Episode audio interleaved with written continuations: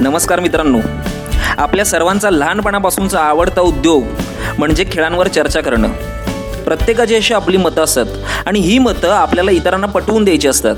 मग आपला आवडता खेळ असो खेळाडू असोत किंवा मग आकड्यांची गणित असोत. क्रीडा कास्ट या पॉडकास्टमधून आमची टीम घेऊन येत आहे अशीच तुमच्या आमच्यासारख्या मित्रांमधली खमंग चर्चा आणि खूप साऱ्या गप्पा जी कदाचित तुमचे ही मत मांडायला तुम्हाला उद्युक्त करेल. तर सुरू करूयात. यावेळचे क्रीडा कास्ट क्रीडा जगत टीम सोबत. नमस्कार मित्रांनो मी अनुप. तुमच्या सर्वांचं स्वागत करतो क्रीडा जगतच्या या क्रीडा कास्टमध्ये मित्रांनो भारतात खेळ म्हणले की डोक्यात आणि डोळ्यासमोर येणारा पहिला खेळ म्हणजे क्रिकेट. क्रिकेट नुसता खेळ नाही तर फॅन्सचा धर्मच झाला आहे. आणि आजच्या क्रीडा कास्टमध्ये आपण ह्याच विषयावर चर्चा करणार आहोत. क्रिकेट हा एक खेळ सोडला तर बाकीच्या खेळांमध्ये आपण का मागे पडतो तर आज माझ्यासोबत ह्याच विषयावर गप्पा मारायला आलेत विराज समीर स्मित आणि अभिजित. सगळ्यात पहिलं मग मी आता विराजला विचारेन. विराज एकशे तीस करोडपेक्षा जास्त लोकसंख्या असणाऱ्या आपल्या देशात फक्त एकाच खेळावरती एवढं प्रेम एवढी आपुलकी का वाटत असेल रे सगळ्यांना? काय वाटतं तुला? Thank you Anup. मला या विषयावर बोलायची संधी दिल्याबद्दल. कारण क्रिकेट म्हणलं तर खूप गोष्टी आहेत बोलण्यासारख्या. आणि आपण आता क्रिकेटकडे जाण्याआधी थोडं आपण स्ट्रक्चर वाईज समजून घेऊया की कोणता पण खेळ हा जेव्हा खेळला जातो तेव्हा त्याच्यामध्ये देश असेल किंवा त्याच्या असोसिएशनच्या खाली बेसिकली दोन पार्ट असतात. एक असतं फ्रंट स्टेज आणि दुसरं असतं बॅक स्टेज तर फ्रंट स्टेजमध्ये जे आपल्याला व्हिज्युअली दिसतं खेळाडू असतील सपोर्ट स्टाफ असेल कोच असतील आणि बॅक स्टेजमध्ये असतं ऍडमिनिस्ट्रेशन तर बरोबर. मला ऍडमिनिस्ट्रेशनबद्दल थोडं बोलायचं जास्त कारण तेच तोच आपला विषय आहे आणि ते तर रूट आहे सगळ्याचा. तर. ऍडमिनिस्ट्रेशनचे रोल काय असतात? तर इन्फ्रास्ट्रक्चर इम्प्लिमेंट करणं डॉमेस्टिक लेवलला डॉमेस्टिक सर्किट डेव्हलप करणं प्लेयर्स वगैरे शोधणं त्यांना नर्चर करणं ते त्या प्लेयरांचे स्किलसेट ग्रो करायला हेल्प करणं. आणि इव्हेंच्युअली असे प्लेयर्स ग्रो करून त्यांना त्याचा आपला नॅशनल टीमला फायदा होईल. प्लस रेव्हेन्यू जनरेट जे होतात त्यामधून डॉमेस्टिक फॅसिलिटीजच्या इम्प्रूव्ह करायच्या. त्यानंतर एक महत्त्वाचा मुद्दा म्हणजे खेळाडूंना भत्ता देणे. म्हणजे ऑफकोर्स आता इंडियन क्रिकेट टीम मधल्या खेळाडूंना खूप सारे मानधन मिळतात. पण जे रणजी खेळतात किंवा जे एकदम डॉमेस्टिक सर्किटमध्येच खेळतात त्यांना सुद्धा भत्ता इनफ मिळाला पाहिजे जेणेकरून ते या खेळामध्ये स्टिक राहतील. आणि त्यांना पैशासाठी बाहेरच्या करिअरमध्ये काही परस्यू करायची गरज नाही लागणार. सो हा सुद्धा एक महत्त्वाचा मुद्दा आहे. ऍडमिनिस्ट्रेशनच्या अंडर येस त्यानंतर अनु दुसरा मुद्दा असा आहे इम्पॉर्टंट वाटतो तो मला की फॉर्मर जे माजी खेळाडू आहेत त्यांची किती इन्व्हॉल्वमेंट असते या ऍडमिनिस्ट्रेशनमध्ये त्या खेळाच्या. कारण हे जे माजी प्लेयर असतात त्यांनी त्यांचं अर्ध्यापेक्षा जास्त आयुष्य दिलेलं असतं या खेळाला. आणि त्यांना यातले रूट्स वगैरे पण माहिती असतात. त्यांना बरेच इश्यू माहिती असतात. त्यांनी त्यांच्या लाईफ टाईममध्ये किंवा त्यांच्या प्लेइंग टाइममध्ये ज्या केलेल्या चुका असतात त्या त्या आता रेक्टिफाय करून जेणेकरून पुढच्या जनरेशनमध्ये त्या होणार नाहीत. मग कोचिंग असो वा ऍडमिनिस्ट्रेशन त्याच्यामध्ये फॉर्मर प्लेयरची इन्व्हॉल्वमेंट मला खूप इम्पॉर्टंट वाटते. आता तुम्हाला सांगायचं झालं तर एक एक्झाम्पल द्यायचं झालं तर कोचेस जेव्हा आपले इंडियन क्रिकेट टीमचे चूज झाले त्याच्यामध्ये सचिन तेंडुलकर सौरभ गांगुली आणि लक्ष्मण यांच्यासारखे दिग्गज असतील यांची कमिटी फॉर्म केली होती बीसीसीआयने आणि त्यांनी अनिल कुंबळे यांची निवड केली होती आपल्या इंडियन क्रिकेट टीमचा कोच म्हणून. आणि त्याचा टेस्टमध्ये आपल्याला फायदा सुद्धा झाला असता होता. आणि आणखी एक दुसरं इम्पॉर्टंट मला एक मायनर एक्झाम्पल द्यावंसं वाटेल. ते म्हणजे आता इंडियामध्ये भारतामध्ये आपल्या रणजी खूप आधीपासून आहे. आपलं एक कल्चर आहे ते. आणि हो. रणजी क्रिकेटमध्ये आपण एस जी बॉलवर खेळायचो. आणि आपले प्लेयर्स एस जी बॉलची सवय असल्यामुळे फॉरेन कंडिशन्समध्ये स्ट्रगल करायचे. कारण फॉरेन कंडिशनमध्ये कोकाकोरा बॉल युज व्हायचा टेस्टमध्ये. त्यामुळे ते प्लेयर खूप स्ट्रगल करायचे. आणि त्याच्यामध्ये नंतर चेंजेस केले आपण रणजी लेवलला सुद्धा कोकाकोरा युज करायला लागलो. आपले जे ट्रॅक्स आहेत जे फ्लॅट ट्रॅक्स त्याला आपण थोड्याफार प्रमाणात ग्रीन ट्रॅक्समध्ये कन्वर्ट केलं. आणि मला वाटतं दोन हजार पंधरा सोळा पासून याचं इम्प्लिमेंटेशन व्हायला सुरुवात झाली. आणि याचं सजेशन दिलं होतं आपले सौरभ गांगुली यांनी जेव्हा तो वेस्ट वेस्ट बेंगॉल क्रिकेट ऍडमिनिस्ट असोसिएशनच्या मध्ये होते. सौरभ गांगुलीने दिलं होतं. म्हणजे थोडक्यात ज्या खाचा खोचा आहेत त्या या लोकांनी ज्या त्यांनी फेस केल्या तर त्या त्यांनी इम्प्लिमेंट करायला त्यांनी सजेशन दिले. येस येस आणि ते सजेशन देणं एक भाग झाला आणि त्यानंतर त्याच्यावर विचार करून ऍडमिनिस्ट्रेशननं ते इम्प्लिमेंट करणं दुसरा भाग झाला. सो इम्प्लिमेंटेशन सुद्धा तितकंच महत्वाचं आहे. आता आपण जर दुसऱ्या खेळाचं एक्झाम्पल घेतलं तर आपण बॅडमिंटनचं एक्झाम्पल आहेत आपल्याकडं. बॅडमिंटनमध्ये जेव्हा पोलेला गोपीचंद सारखे लेजंड लोक त्या बॅड इंडियन बॅडमिंटन असोसिएशन बरोबर लिंक झाले. तेव्हापासून आपल्या बॅडमिंटन सर्किटमध्ये पण कितीतरी स्टार क्रिएट झालेत. सायना नेहवालचं एक्झाम्पल घ्या ज्यांनी पहिलं आपलं ऑलिम्पिक मेडल आणलं. पी व्ही सिंधूचं एक्झाम्पल घ्या जी पहिल्यांदा फायनलमध्ये गेली वुमन्स इंडिव्हिज्युअलमध्ये. मेल मध्ये जर श्रीकांत किदंबी ज्यांनी वर्ल्ड सिरीजमध्ये पण खूप चांगले परफॉर्म दिले साई प्रणित असेल. सो असे जेव्हा फॉर्मर लेजंड किंवा प्लेयर्स जेव्हा या खेळाशी खेळाच्या असोसिएशनची लिंक होतात ना तेव्हा त्या खेळाचा दर्जा आपोआप उंचावतो असं एक माझं मत आहे. सो. हे एक झालं फॉर्मर प्लेयर्सची इन्व्हॉल्वमेंट दुसरा मुद्दा असा आहे की ग्लॅमर तर ग्लॅमर प्रोव्हाइड करणं काय इम्पॉर्टंट आहे? हा सुद्धा ऍडमिनिस्ट्रेशनचाच पार्ट आहे. कारण जेणेकरून एक फॅन बेस क्रिएट होईल. आता कोणी काही म्हणू दे पण आयपीएलचं खूप अनन्य साधारण महत्त्व आहे आपल्या क्रिकेट क्रिकेटिंग क्रिकेटमध्ये दोन हजार आठपासून आयपीएल आलं. आणि हो. आयपीएल मधून आपल्याला कित्येक स्टार्स मिळाले. आणि आयपीएल मधून एक नवीन रेव्हेन्यू जनरेटिंग मॉडेल सुद्धा मिळालं बीसीसीआयला आणि आयपीएलबद्दल खूप सारे लोक बाहेरचे लोक एक्सायटेड असतात. बाहेरचे प्लेयर सुद्धा तितकेच एक्साइटेड असतात. इवन परवाच जॉस बटलरचं स्टेटमेंट दिलं होतं की वर्ल्ड कप नंतर जी क्रिकेटमध्ये सगळ्यात मोठी टुर्नामेंट आहे ना ती आयपीएल आहे. आणि याच धर्तीवर मला असं वाटतंय कबड्डी सुद्धा ग्लॅमर मिळायला लागलं. जेव्हा कबड्डी कबड्डीच्या प्रो कबड्डी लीग वगैरे जेव्हा इंडियामध्ये इम्प्लिमेंट झालं तेव्हा कसं आहे कबड्डी आपला खेळ खूप पूर्वीपासूनचा आहे आणि आपण त्यामध्ये टॉपला आहे. भारत कबड्डीमध्ये टॉपला आहे. पण आपल्याला फक्त इतकीच माहिती होती. आपल्याला प्रदीप नरवाल अनुप चिल्लर असे प्लेयरांबद्दल म्हणजे डीपली बऱ्याच लोकांना माहिती नव्हतं. त्यांना रिकग्निशन मिळायला लागलं प्रो कबड्डी लीग आल्यापासून. एक्सपोजर कुठल्याच बाकी स्पोर्ट्सनं नव्हतं. जे हो. हळूहळू चालू झालेलं आहे. म्हणजे आता अनुप तू पण एक विचार कर ना. कॉमन मॅन जेव्हा आपल्यासारखे नोकरी करणारे ज्यांना घरी आल्यानंतर एखादी एंटरटेनमेंट पाहिजे असते आता लोक ऑफकोर्स सोप ऑपराला वैतागलेले आहेत जुन्या सिरियल्सना वैतागलेले आहेत. तर त्यांना एक एंटरटेनमेंट पाहिजे असते आणि ती एंटरटेनमेंट त्यांना अशा खेळांमधूनच मिळते. म्हणजे आयपीएल असेल आणि बाकीच्या ह्याच्यामध्ये असेल. सो. माझ्या मते ग्लॅमर हे तितकंच इम्पॉर्टंट आहे. आता तू आयपीएलचं एक्झाम्पल घे. आयपीएलमध्ये केवढं छान त्यांचं मार्केटिंग असतं. म्हणजे त्यांनी किती आधी तयारी केलेली असते. प्रत्येक इंडिव्हिज्युअल टीमचं सॉन्ग असतं. आयपीएलच्या ऍड सुद्धा किती फेमस झालेल्या आहेत. आणि त्याच्यातून आता कित्येक सारे फॅनबेस क्रिएट झालेत आयपीएलच्या टीमचे मेजॉरिटी ज्या टीमचे आहेत ते. तर. त्यांना त्यामुळं अनेक व्ह्युअरशिपबद्दल मी जस्ट आता बोललो. तर मी बॅडमिंटनमध्ये जेव्हा पी व्ही सिंधू आणि कॅरोलिना मरेनची ऑलिम्पिकमध्ये फायनल झाली होती त्या. मॅचला व्ह्युअरशिप जास्त मिळाली होती इंडिया वेस्ट इंडिजच्या वर्ल्ड कपच्या टी ट्वेंटी वर्ल्ड कपच्या सेमीफायनलपेक्षा बरोबर बरोबर हो. सो असे असे काही एक्झाम्पल आहेत म्हणजे सुरुवातीला बाकीचे स्पोर्ट्स सगर करतील. ह्याच्यामध्ये वर याला पण इव्हेंच्युअली जर त्याच्यामध्ये ऍडमिनिस्ट्रेशननं मनावर घेतलं आणि कबड्डी आणि बॅडमिंटनची पण लीग आहे मला वाटतं जर कबड्डी आणि बॅडमिंटन सारखं त्यांना ग्लॅमर त्याच्यामध्ये इंजेक्ट करण्याचा प्रयत्न केला तर बाकीचे स्पोर्ट्स सुद्धा बाकीच्या स्पोर्ट्सना सुद्धा महत्त्व येईल. आणि असं मी अजिबात म्हणणार नाही की क्रिकेटमुळे बाकीचे खेळ मागे राहिले. रादर मी असं म्हणेन की क्रिकेटकडून बाकीच्या खेळांना काय घेता येईल जेणेकरून त्यांचा सुद्धा दर्जा उंचावेल. खूप मुद्दा मांडलाय तो अगदी बरोबर आहे. पण ह्याच पॉइंटला पकडून ना मी आता समीरला विचारतो की समीर तू फुटबॉलचा खूप मोठा फॉलोअर आहे फॅन आहे तू खूप जवळून ते सगळं फॉलो करतो तर तुला काय वाटतं की सगळ्यात जगातला सगळ्यात लोकप्रिय असणाऱ्या या खेळामध्ये आपण अगदीच लिंबू टिंबू आहोत खूपच मागे आहोत असं काय आहे असेल? हम्म, त्याचं नक्की बघायला लागेल बघण्यासारखं आहे कारण की आता आपण एकोणीसशे एक्कावन्नला एकोणीसशे बासष्टला आपण एशियामध्ये टॉपला होतो.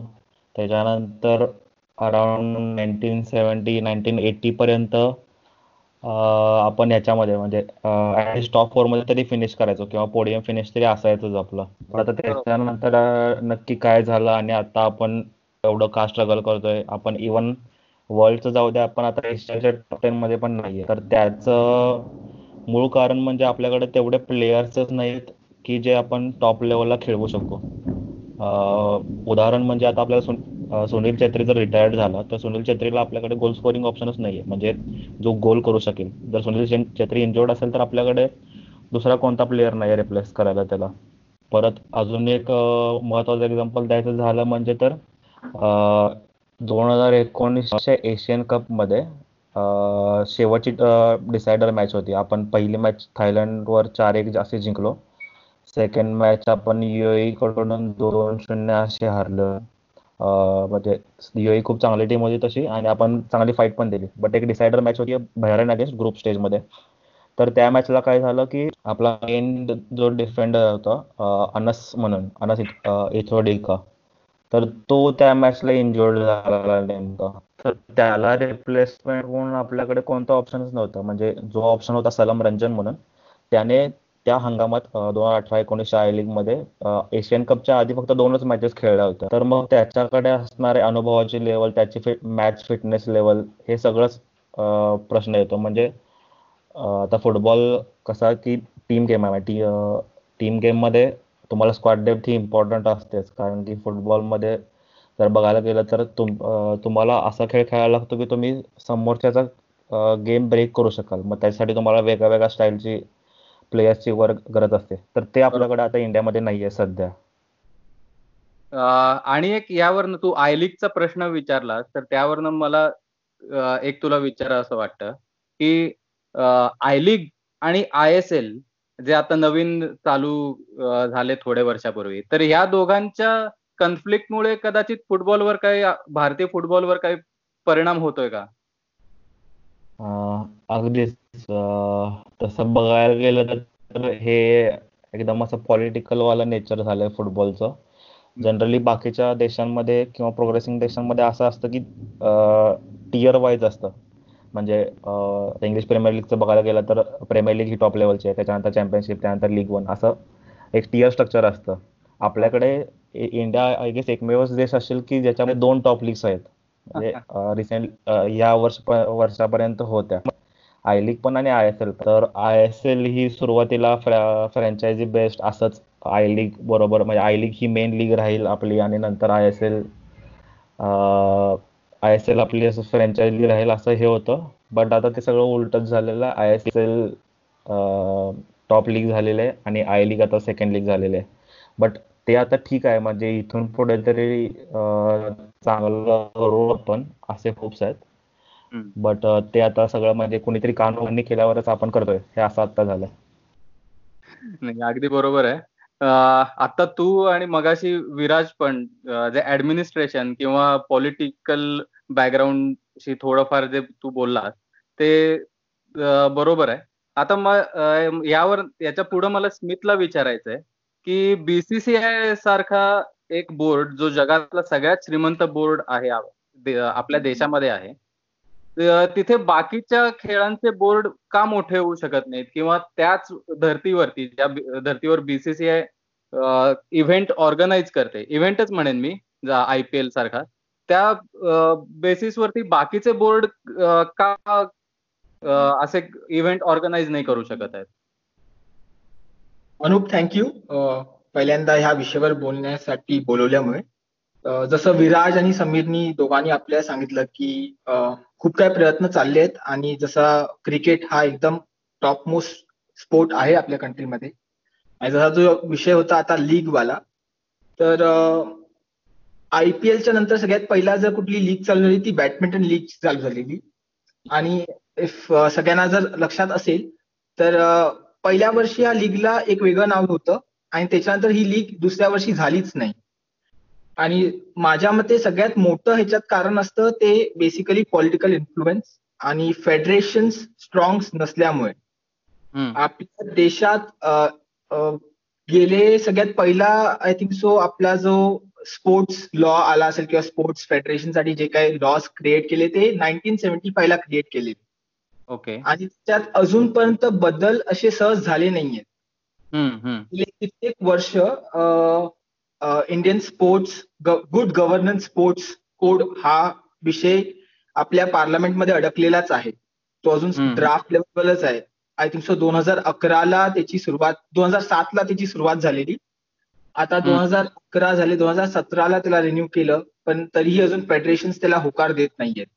का? कारण फेडरेशन्स हे बहुतेक पॉलिटिकल पार्टी पॉलिटिकल लिडर्सच्या अंडर्स आहेत आणि गुड गव्हर्नन्स स्पोर्ट्स कोडमध्ये बहुतेक वेळा ह्यांचे पॉवर्स निघून जातील. आणि सगळेच्या सगळे फेडरेशन ऑटोनॉमस न राहता ऑटोनॉमी असेल पण तरी पण they will be answerable to somebody else आणि कोणालाही आपल्यावरती एक बॉस नको आहे आपल्या कंट्रीमध्ये कारण कुठल्याही स्पोर्ट्स बोर्ड बघितला तर त्याच्यामध्ये पॉलिटिकल इंटरफेअर हा आता कॉमन झालेला आहे. दिसून येतोच तो. हो आणि बेसिकली सगळे बॉसेस जे आहेत स्पोर्ट्स फेडरेशनचे हे पॉलिटिकल लिडर्सच आहेत. बीसीसीआय ला पण घ्या किंवा कुठल्याही बोर्डला घ्या. इव्हन बॅडमिंटन बोर्डचं आता आपण जेवढा एक्झाम्पल दिलं हेमंत बिस्वास करून त्यांचे आता फेडरेशनचे प्रेसिडेंट आहेत. त्यांनी जेव्हा आले तेव्हा चांगलं काम सुरू केलेलं पण सध्या परत तेच झालं की people come with good energy आणि नंतर ते कुठेतरी जाऊन दिसत नाही आपल्याला. पण. तेच आहे सगळ्यात. आणि खूप खूप खूप सारा issue I think so ground लेवलमुळेच आपल्याकडे हा अडकलेला आहे. जसं समीर पण बोलला की टायर इव्हेंट्स असतात फुटबॉलमध्ये आपल्याकडे तो स्ट्रक्चर नाहीये. आय थिंक सो क्रिकेटमध्ये तो स्ट्रक्चर थोडाफार तरी आहे. Junior level Ranji trophies state level कुठेतरी तो पसरलेला आहे. तसं कुठल्याच स्पोर्टनी अजून आपल्याला स्वतःला पसरवलेलं नाहीये. आज. आपण आता पण आपण बघतोय तर आपली चर्चा फुटबॉल बॅडमिंटन किंवा क्रिकेटवर आहे किंवा पण आज आजच्या काळात जर सगळ्यात जास्त चांगलं फेडरेशन कुठलं असेल तर ते रायटिंग अदर दॅन बीसीसीआय जे दिसत नाही तर ते आपल्या शूटिंग फेडरेशन आहे ज्यांनी. बरंच चांगलं काम केलं आहे त्यांनी एक चांगला लेवल क्रिएट केलाय ज्युनियर लेवलवर आणि. जर तोच रेप्लिकेट करायला गेले दुसऱ्या स्पोर्ट्समध्ये तर खूप. बरं होईल आणि जर आज कोणाला माहिती असेल तर आपले किती सारे फेडरेशन आहेत जे रेकग्नाइज पण नाहीयेत आज. बरोबर. फेडरेशनचा खूप सारा प्रॉब्लेम चाललाय. आर्चरी फेडरेशनमध्ये किती तरी मोठ्या प्रॉब्लेममध्ये होती. प्लेयर्स आपले इंडिया फ्लॅगच्या अगेन्स्ट इंडिया फ्लॅगच्या अंडर खेळत नव्हते but they are playing as a general players आणि त्याच्यानंतर सिमिलरली कुस्ती. फेडरेशनचा प्रॉब्लेम चालू आहे. या रेसलिंग होता. बॉक्सिंग फेडरेशन आणि हे सगळे गेम्स ते आहेत ज्याच्यात ऍट प्रेझेंट आपले ऍथलेटिक्स फार टॉप लेवलवरती आहेत. जिथे आपल्याला ऑलिम्पिक मेडलची थोडीफार तरी आशा आहे. लाईक रेसलिंगमध्ये तर आहेच आहे बॉक्सिंगमध्ये तर आहेच आहे. पण because of this federation fault प्लेयर्सकडे काहीच होत नाहीये. आणि जसं विराजनी सांगितलं की प्लेयर्स इन्व्हॉल्वमेंट चालू झाली आहे नो डाऊट आहे. सध्या तरी ती चालू आहे. पण तेच आहे की ते लोक बॉस नाहीयेत. त्यांच्याकडे ऑथॉरिटी नाहीये. जी ऑथॉरिटी आहे ती सगळ्या पॉलिटिकल फिगर्सकडे आहे. आणि ते ऍक्च्युअली स्पोर्ट्सला खालती खेचत आहेत. तर आणि अजून एक पॉइंट मांडायचा आहे ह्या विषयावर तर बेसिकली स्कूल लेवलवरती मी सांगू शकतो की आपल्या एज्युकेशन सिस्टममध्ये स्पोर्ट्सला व्हॅल्यू नाही आहे. आणि आय थिंक सो समवेअर ते जेव्हा चेंज होईल तेव्हा आपण कुठेतरी ग्राउंड लेवलवर चांगलं करू. कारण तुमच्यामध्ये किंवा आमच्यामध्ये खूप सारे एक्झाम्पल असतील जिथे खूप सारे लोक खूप चांगल्या लेवलवर होती पण दहावी अकरावी बारावी आलं की आपल्या सगळं सोडावं लागतं. ह्या ह्याच मुद्द्यावर मी समीरकडे येईन परत की जसं आता स्मिथ म्हणाला की बेस लेवलला आपल्याकडे जास्त इन्फ्रास्ट्रक्चर व्यवस्थित डेव्हलप झालेलं नाहीये. व्यवस्थित एक्सपिरियन्स किंवा एक्सपोजर मिळत नाहीये. तर त्याबद्दल तू काय बोलशील समीर? स्मिथ अगदी खरोखर किंवा करेक्ट बोलला असं मला वाटतंय. कारण की स्पेसिफिक टू फुटबॉल रिसेंट इयर्समध्येच भरपूर अनागोंदी कारभार समोर आलेला आहे किंवा कोणत्या डिस्ट्रिक्ट ऑथॉरिटीचं नाव नाही घेत. बट रिसेंटली एकदा असं झालं की त्या डिस्ट्रिक्ट ऑथॉरिटीकडे ग्राउंडच नव्हता फुटबॉल तर त्यांनी काय केलं की त्या डिस्ट्रिक्टचा चॅम्पियन ठरवायसाठी डायरेक्टली पेनल्टी शूटआउटच घेतले. बाकी no match nothing directly penalty shootout आणि कोण जिंकेल ते जिंकेल. मेन मॅच नाहीच. नंतर मग अजून एका फेडरेशनमध्ये असं झालं होतं की की त्यांनी पूर्ण प्रॉपर प्लॅनिंगच नव्हतं केलं. जे प्रोफेशनल लेवलला इलेव्हन ऑन इलेव्हनचं पिच असतं किंवा ज्यांच्या गोलपोस्टच्या साईज असतात तेच ते सिनियर लेवलचे पिचेस आणि गोलपोस्टच्या साईज ते same under twelve under thirteen under सिक्स्टीनला वापरत होते. ते तसं नसायला पाहिजे. ते त्यांच्या वय वयानुसार वगैरे त्यांचं पिचचं साईज ठरवलं पाहिजे. एका प्लेअरमध्ये सॉरी एका टीममध्ये किती प्लेयर्स असले पाहिजेत याचं सगळ्याचं प्लॅनिंग पाहिजे. आणि ते आय गेस आता कुठे होताना दिसत नाही. बाकी आपल्याकडे आता कंडिशन अशी आहे की आपल्याकडे आपल्या प्लेयर्सना इनफ कॉम्पिटेटिव्ह गेम्स नाही मिळत. त्याचा परिणाम आपल्या फिटनेस लेवलवर होतो. म्हणजे एकावेळी इंडियामध्ये अशी कंडिशन होती अराउंड नाईन्टीन सेवन्टीज एटीज की इंडियन प्लेअरला लिमिटेशन घालायला लागायचे की तुम्ही फक्त फोर्टी फाय मॅचेसच खेळू शकता एका सीझनमध्ये कारण की आपल्याकडे डुरांड कप जो आय गेस जगातील दुसऱ्या नंबरचा सगळ्यात ओल्डेस्ट कप आहे आणि एशियामधला सगळ्यात ओल्डेस्ट कप आहे. Durand Cup I F A Shield Blackburn हे सगळे आपले स्वातंत्र्याच्या आधीपासूनचे कप चालू होते ते आता कुठे होताना दिसत नाही आहेत आणि त्यामुळे प्लेयर्सना इनफ गेम टाईम मिळत नाही आणि ते मग जेव्हा जेव्हा मोठ्या टुर्नामेंट्स असतात तिथे ते कमी पडतात. आता आय एस एलचं जर बघायला गेलं तर ऑलमोस्ट प्रत्येक प्लेयर फक्त आठ ते नऊ मॅचेसच खेळतो. बाकीच्या आपल्याकडे टुर्नामेंट नाही आहेत सेम विथ आय लीग जास्तीत जास्त तो दहा बारा समथिंग काहीतरी खेळतो. म्हणजे एक्सपोजरमध्ये थोडंफार आपण कुठेतरी कमी पडतोय. एक ओव्हरऑल बघितलं तर. हां एक्झॅक्टली कारण की जर बाकीच्या देशांमध्ये बघितलं तर जेव्हा ते स्टार्ट करतात अराउंड ते एज स्टार्ट करतात फाय टू सिक्सला ते कॉम्पिटेटिव्ह मॅचेस खेळतात. सात ते आठ सात पासून किंवा आठपासून ते कॉम्पिटेटिव्ह मॅचेस खेळायला चालू करतात. बाय द टाइम ते एका कोणत्या तरी क्लबसाठी किंवा देशांसाठी डेब्यूट करतात अराउंड ट्वेंटी एटीन असं वगैरे. तर त्यावेळी ते ऑन अँड ॲव्हरेज साडेचारशे वगैरे मॅचेस कॉम्पिटेटिव्ह मॅचेस खेळलेले असतात. म्हणजे ऑलमोस्ट प्रत्येक इयरमध्ये पंचेचाळीस मॅचेस वगैरे. तर एवढ्या लेवलचं बाकीच्या ठिकाणी एक्सपोजर आहे जे आपल्या इथे नाही आहे तिथे एक आपल्याला सुधारावं लागेल. आणि बेसिक आपली इंडियन मेंटॅलिटी ते आता जर बाकीच्या ठिकाणी बघायला गेलं तर पॉलिट उरुग्वे ब्राझील आणि अर्जेंटिना. या तीन तीन टीम्सकडे मिळून नऊ वर्ल्ड कप्स आहेत. आणि बाकीचे इंग्लंड जर्मनी वगैरे बघितलं त्यांच्याकडे अकरा वर्ल्ड कप इंग्लंड जर्मनीकडे वगैरे इन्फ्रास्ट्रक्चर आहे बट उरुग्वे ब्राझील अर्जेंटिना यांच्याकडे पॉलिटिक्स आहे स्ट्रक्चर नाही आहे बट त्यांचं कसं असतं की त्यांना लहानपणापासून तेच करायचं असतं. सगळेजण नेमार बघितलं मेसी बघितला टेवेस बघितला. हे कुणाचे पण स्टार्ट ते अराउंड त्यांनी सहा सात वर्षात असताना स्टार्ट केलं आणि त्यांनी एकच ध्येय समोर ठेवलं. ते म्हणजे फुटबॉल खेळायचं आणि ते त्यामध्ये सक्सीड झालं. म्हणजे स्पोर्ट्स कल्चर थोडंफार तिथं व्यवस्थित डेव्हलप झालेलं आहे. हा स्पोर्ट्सला तिथे जास्त इम्पॉर्टंट आहे जो आपल्याकडे नाही आहे जसं स्मिथनं सांगितलं की शाळांमध्ये अजून एक हे घेत नाहीत सिरियसली घेत नाहीत. बट इथे अजून एक मला ऍड करायला आवडेल की हो तू. की मगाशी स्मिथ जसं म्हणला की भरपूर शाळा जे आहेत की ते हे गेम सिरियसली घेत नाहीत किंवा स्पोर्ट्स सिरियसली घेत नाहीत. बट एक एक शाळा अशा पण आहेत की ज्या या गोष्टी सिरियसली घेतात पण त्या रिझल्ट ओरिएंटेड घेतात. की आपल्या शाळेचं नाव मोठं होऊ दे याच्यासाठी वगैरे. पण त्याच्यामध्ये प्लेयरची ग्रोथ नाही होत. मग ते जिंकायसाठी अंड मोठी मुलं लहान गटामध्ये खेळतात. जसं की अंड सतरा अठरा वर्षाची मुलं त्या अंडर सिक्स्टीनला वगैरे खेळतात. त्यांचं बोनाफाईड्स वगैरे मॉडीफाय करून किंवा डेट ऑफ बर्थ मॉडीफाय करून. तर ही मेंटॅलिटी कुठेतरी चेंज झाली पाहिजे. प्लेयर्सच्या ग्रोथकडे लक्ष दिलं पाहिजे नाही की आपल्या शाळेच्या फक्त. अजून अशा काही काही गोष्टी होतात की एखादा एक खेळाडू असेल तो तो एखादा क्लब किंवा अकॅडमी जॉईन करतो आणि त्यांच्याकडून खेळायला लागतो. मग तिकडे तो चांगला खेळतो आणि त्याची टीम जिंकायला लागते. मग तिथले कोचेस किंवा मॅनेजर जे असतात ते असे विचार करतात की हा तर आपल्याकडेच राहू दे ह्याला आपण कुठे पुढे जाऊ द्यायला नको कारण की हा जर गेला तर माझी टीम परत वीक होईल.